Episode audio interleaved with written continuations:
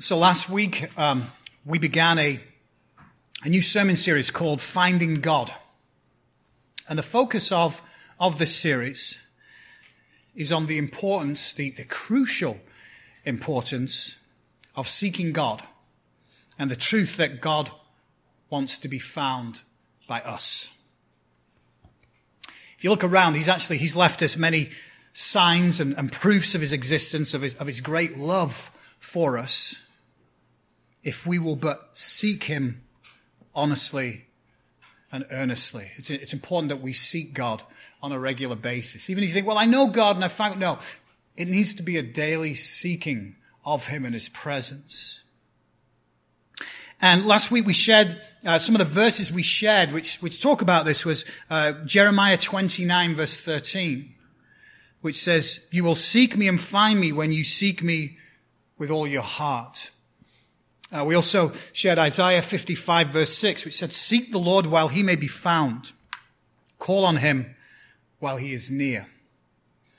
So these, you know, these verses and others, they show that there is a role for us as human beings in seeking out God.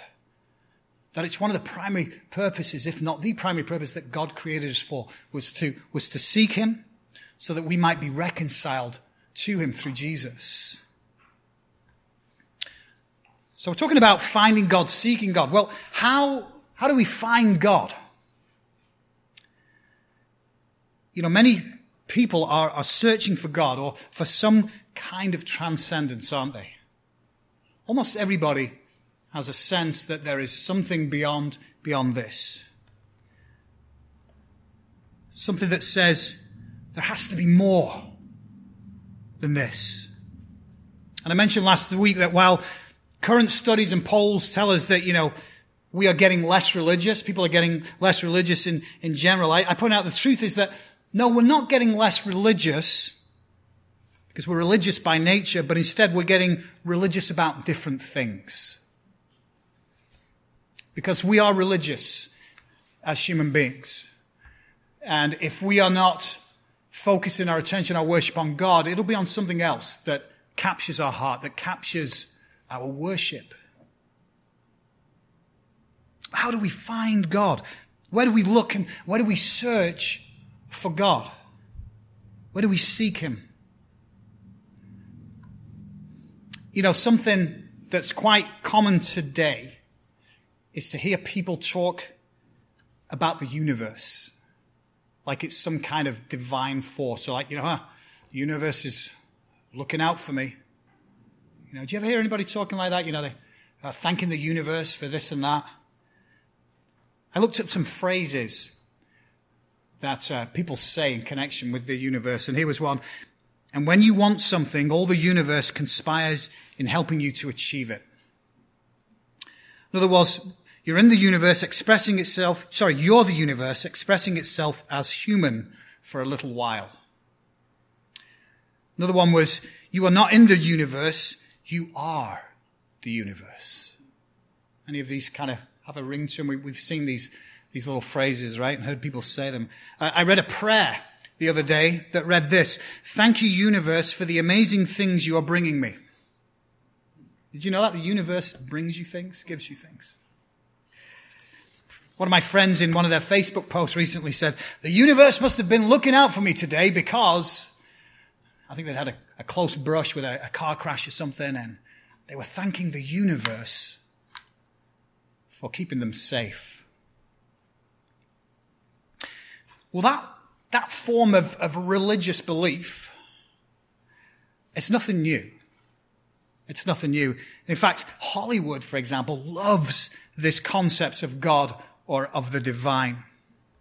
Yeah, you'll have seen movies where this is kind of the what's what's behind it. You know, think of James Cameron's huge hit, the movie Avatar. You remember that movie, Avatar?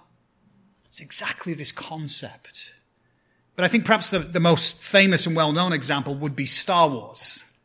Yeah? All familiar with Star Wars. And this idea of, of the Force. Right? The Force be with you. We've all heard, heard that expression. This idea of the Force, this, this mysterious force that permeates every, uh, permeates everything. Yoda describes the force like this. For my ally is the force, and a powerful ally it is. Life creates it, makes it grow. The energy surrounds us and binds us. Hmm? When Luke Skywalker asks Obi-Wan Kenobi what the Force is, in his Jedi wisdom, he says this, it's an energy field created by all living things. It surrounds us and penetrates us. It binds the galaxy together. So do you see how this idea of the universe somehow being something that is more than just space permeates our culture? We find it in movies. We find it in uh, common culture. People's idea of uh, of this idea of not so much thinking there there might be a personal God, but at least that there's something. It's this kind of religious belief that God is to be found in ourselves. You ever heard that? God is, is within you. That God can be found is in nature, is in the universe, and the forces around us. Well, that belief has a name, and it's called pantheism. Pantheism. Pan, theism. Theism is, is belief in God. Pan meaning kind of all, in and all.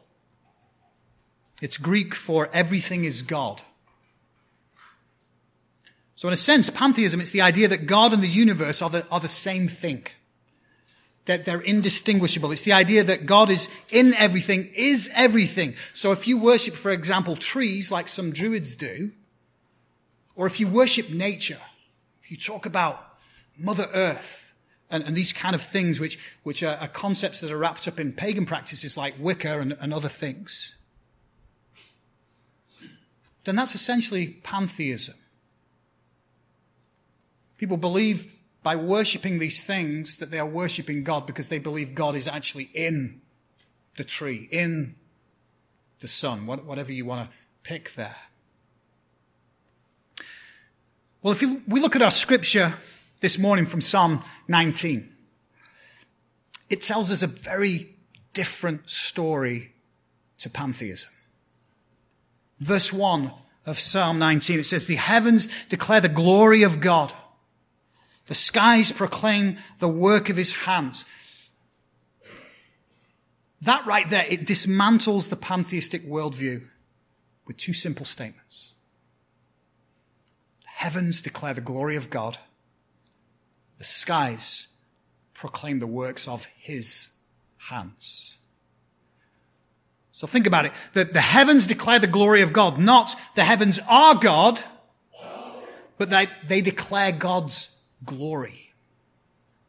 In other words, the heavens are not God, but they point us to his glory. The skies proclaim the work of his hands. In other words, the skies are not God himself. The skies don't contain God, but the beauty of the skies, again, point us to God and to the work of his hands.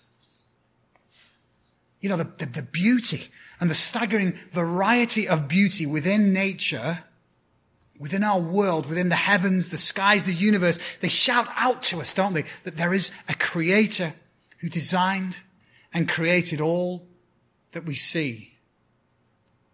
And that includes you and me. Another way of thinking of this is that the world we live in has God's fingerprints all over it. God has given us tons of evidence that he is real. You know, when forensic scientists go to collect evidence at a, at a crime scene, one of the things that can be easily missed are fingerprints. Right? Of course, fingerprints are a, they're a great way to identify someone because we all have unique fingerprints. No two people's fingerprints are the same. By the way, isn't that just one more pointer to God's creative genius? We could have all had the same fingerprints. What, what does that matter if it was just evolution? Why would they care? But instead, each and every one of you has a unique set of fingerprints. Now, what do the, the forensic scientists do when they get to a, the crime scene? Well, they search for fingerprints, right? Because it's a great way to identify someone. And how do they do this? They do it by dusting down surfaces with brushes using adhesive powders. And these show up the fingerprints. I mean, come on, you guys know the deal. You've watched CSI, right? And all these crime series, right? You see how they do it, and it shows the fingerprints up. But isn't it interesting that that room is full of fingerprints? It's full of evidence. And yet you can't see them with the human eye unless you're deliberately looking for them and you're using the right tools to recognize them. God's fingerprints are all over the world and the universe around us, but we have to be deliberately looking for them. So, what about God's fingerprints? Well, let's take a look at a few of these fingerprints. I'm just going to knock the lights off here. And I want to show you some images that were taken by the James Webb Telescope. The James Webb Telescope is like the Hubble Telescope on steroids. It's a newer telescope, and now all these amazing images are coming from it to NASA. And I just want to point a few of them out to you here. Um, this first one I want to bring up is called the Carina Nebula. Beautiful, isn't it? Almost looks like a painting. That is not a painting. That is a photograph. Let's look at Stephan's quintet. It's gorgeous. About the Southern Ring Nebula. It's a favorite of Dara's, being Southern. How about this next one that's simply called SMACS 0723? That is a cluster of galaxies about 4 billion light years away from Earth. Galaxy after galaxy there. Look at that bright star right there, shining. 4 billion light years away from us. And then this last one here, I think probably my favorite, it's called the Pillars of Creation.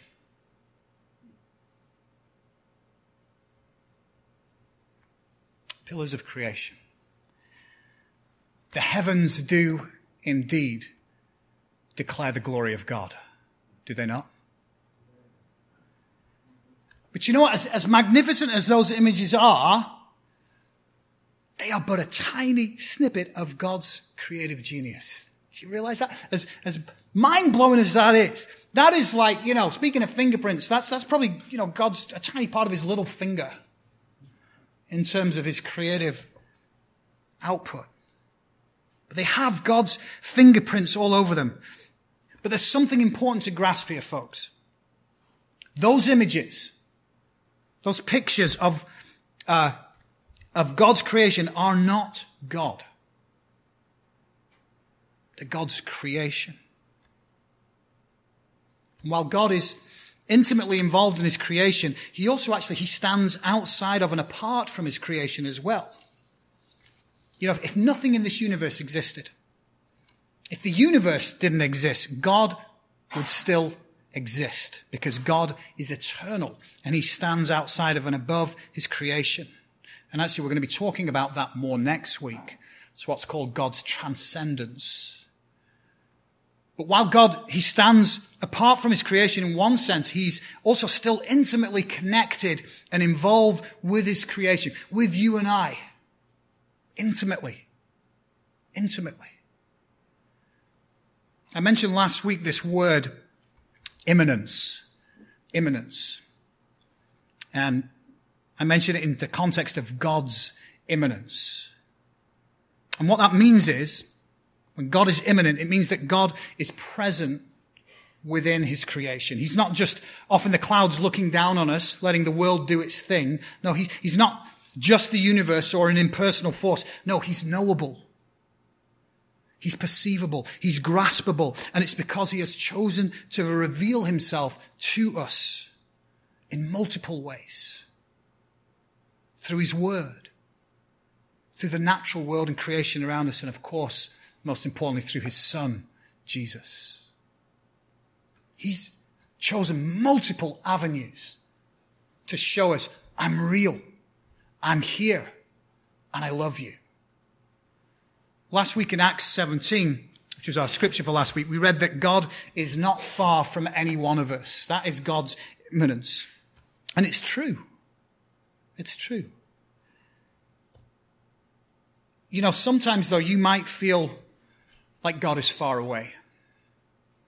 Have you ever felt like that? You, you just feel like, I, I don't know where God is. I don't know where He is in this. I don't sense Him. I don't feel His presence. That God just feels distant. But when you're feeling distant from God and you're disconnected from God, guess what? Usually,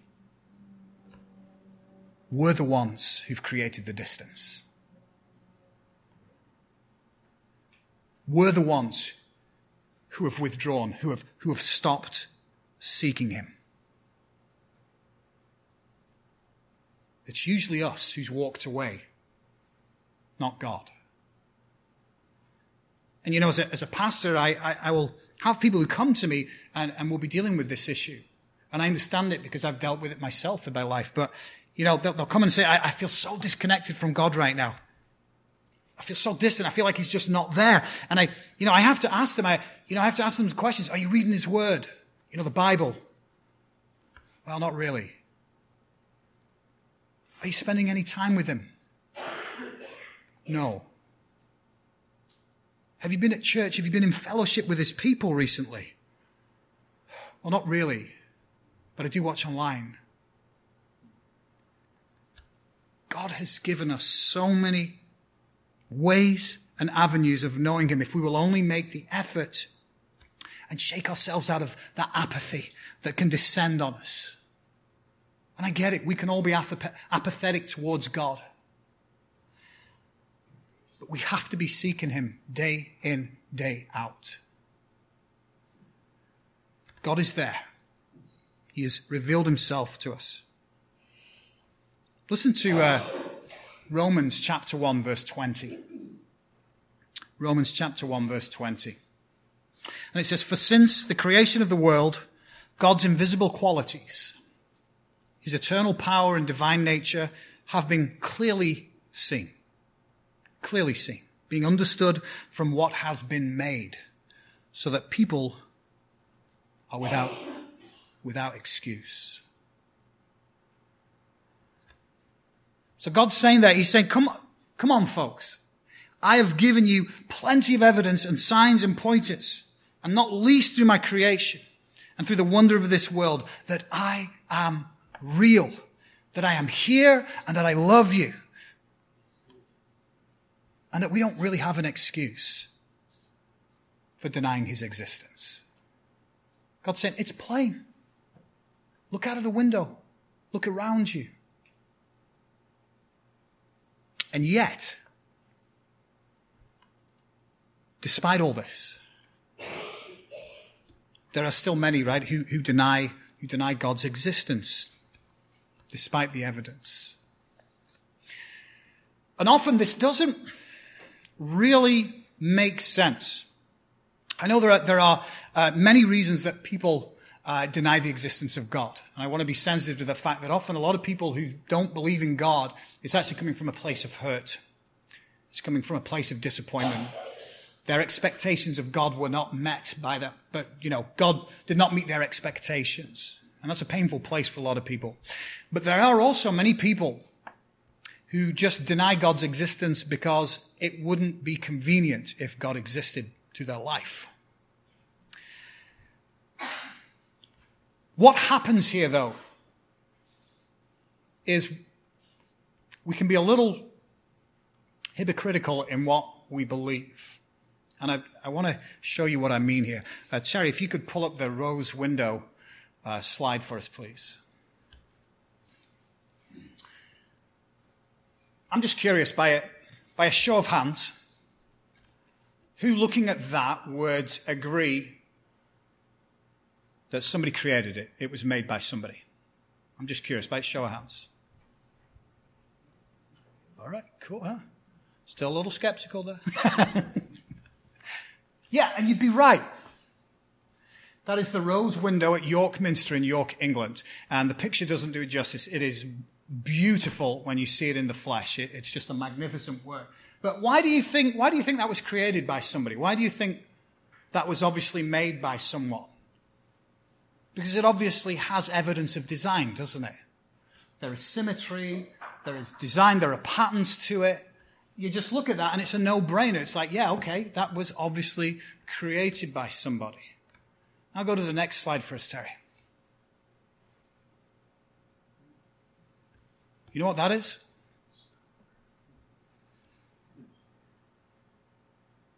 That is a piece of DNA.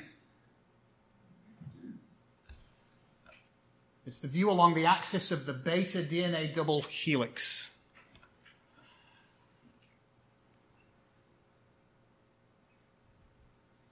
Do you know how much information a piece of DNA can contain?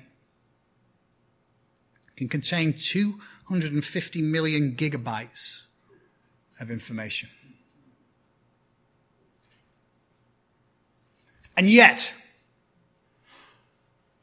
the same person can look at the first shot of the York window and say, obviously created by somebody, and can look at that and say, no,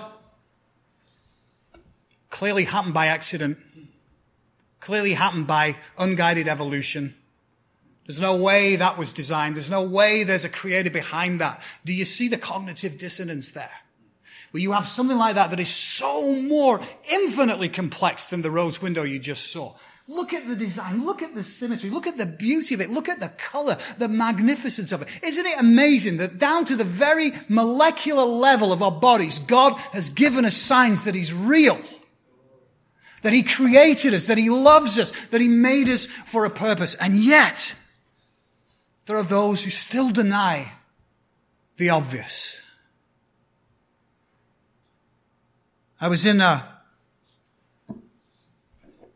mentioned before, you'll often find me Saturday night in Barnes and Nobles in Burlington finishing off my sermon. a couple of weeks ago, I was, I was in the, the cafe area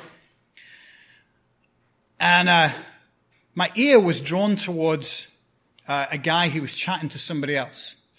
And my ear was drawn to him because I was like, oh, he's British. And then it was like, oh, not only is he British, but he's definitely from the same neck of the woods as I'm from. He had a certain kind of accent that I was like, he's got to be from my part of England. And sure enough, I, I, I said to him, I said, where are you from?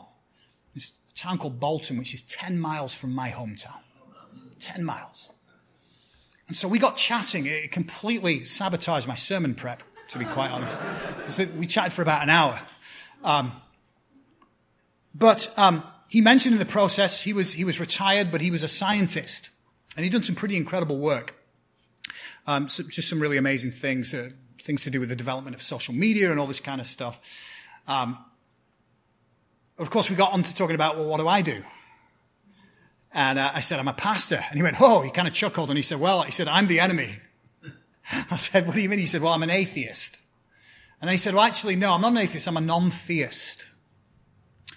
Which, they're kind of the same thing, but a non-theist is somebody who's just more um, just uninterested in anything to do with God. They're not antagonistic about it. They're not antagonistic to people of faith. They're just uninterested in God. But he said, you know, he said, I don't know if I could call myself an outright atheist. He said, because there's just, there's too much design in creation. There's, there's, it, it's too, something did this, as he put it. And I think that's where some people are.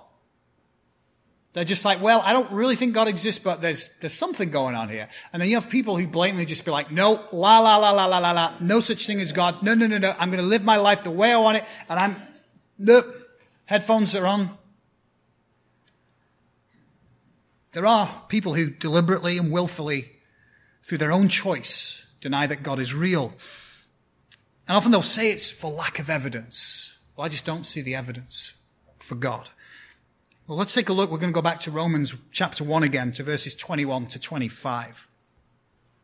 Romans 1, 21 to 25. And it says the following. It says, For although they knew God, they neither glorified him as God nor gave thanks to him. But their thinking became futile and their foolish hearts were darkened. Although they claimed to be wise, they became fools and exchanged the glory of the immortal God for images made to look like mortal human beings and birds and animals and reptiles. Therefore, God gave them over in the sinful desires of their hearts to sexual impurity for the degrading of their bodies with one another. And listen here, they exchanged the truth about God for a lie and worshipped and served created things rather than the Creator who is forever praised. Amen. So you see, you see what that scripture is saying right there? Saying it's not really about a lack of evidence. The fingerprints are there if you're willing to seek him out. No, it's not about a lack of evidence, but actually what it's about is the arrogance of the human heart. We'd rather glorify ourselves and worship ourselves than glorify and worship God. We'd rather worship the creation over the Creator. And when we do that, we have lost our way.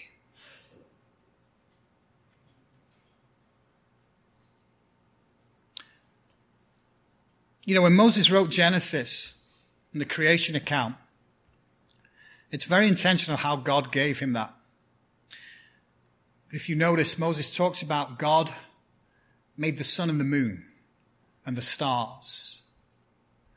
And that right there set them apart from all the other religions of their day because all the other pagan religions would worship the sun, would worship the moon, would worship the stars. And right in Genesis chapter 1, it's saying, no, they were created by God.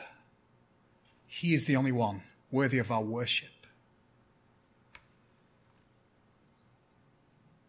But if we worship creation over the Creator, then we have lost our way. But if we seek God, if we seek Him with a sincere heart, we will find Him and we will see His fingerprints everywhere. Verse 2 of Psalm 19, our reading for this morning, it said, Day after day they pour forth speech. Night after night they reveal knowledge. They reveal knowledge of what? Of God. You know, I have a, a good friend uh, who I used to play with in a band for, for years. He's a bass player and a guitarist. And we used to drive to gigs a lot together. Um, and it was great because we we get into some really deep conversations. You know, if you're driving to Vermont or something, you got good two, three hours, you know, there and back. And so we, we get into some deep, uh, deep conversations. And he was, he was an interesting, uh, case, so to speak, because he was, he was coming from a, a Catholic background. He had this love-hate relationship with the, with the Catholic Church. He was a, uh, a guy in his sort of early 60s. But we get into all kinds of theological discussions. And I, I came to the conclusion, I think he's a believer.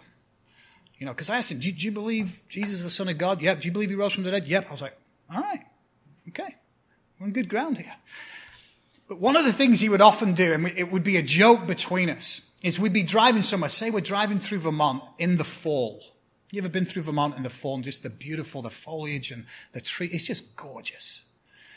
And we'd be looking at something like that, or perhaps we'd be looking at a beautiful sunset on the ocean when we're on a break from one of our gigs.